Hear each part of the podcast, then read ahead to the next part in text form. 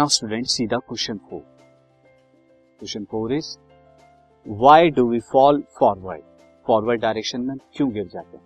When a moving bus brakes to a stop जब moving bus क्या होती है? ब्रेक की वजह से स्टॉप कर देती है। And fall backward when it accelerate from the rest और हम क्या होते हैं? पीछे की तरफ़ क्यों गिर जाते हैं? जब ये एक्सेलरेट होती है रेस्ट की कंडीशन सी ऐसा क्यों होता है? Now student when a moving bus brake stop जब मूविंग बस में ब्रेक की वजह से स्टॉप होती है सो वी फॉल फॉरवर्ड हम फॉरवर्ड डायरेक्शन में इसलिए गिरते हैं because the lower part of body comes to rest as soon as possible lower part तो हमारा रेस्ट में आ जाता है, जैसे ही हमारी बस जो है स्टॉप होती है।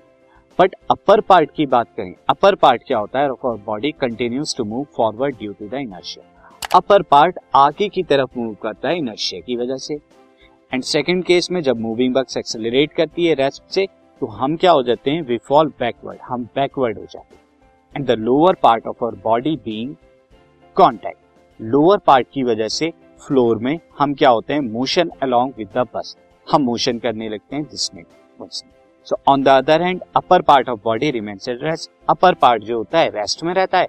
और जो लोअर पार्ट है, यहाँ पे मोशन करने लगता है बस के साथ में. So due to inertia of rest hence we fall backward इसीलिए हम क्या करते हैं? बैकवर्ड पीछे की तरफ़ जाते हैं.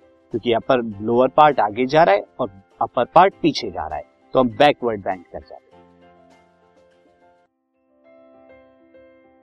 This podcast is brought you by hub hopper शिक्षा अभियान अगर आपको ये पॉडकास्ट पसंद आया तो प्लीज़ लाइक शेयर और सब्सक्राइब करें। और वीडियो क्लासेस के लिए शिक्षा अभियान के यूट्यूब चैनल पर जाएँ।